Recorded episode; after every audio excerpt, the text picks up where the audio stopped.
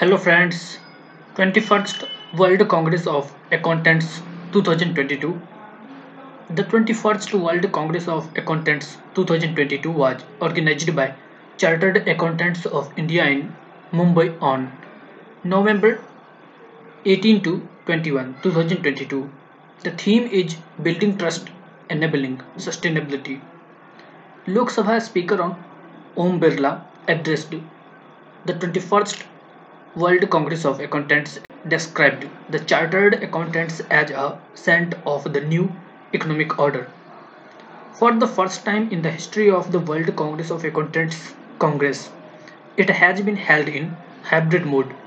The Institute of Chartered Accountants of India was established on July 1, 1949. Its headquarters is located in New Delhi, it is the second largest professional body in the field of chartered accountants in the world after the American Institute of Certified Public Accountants.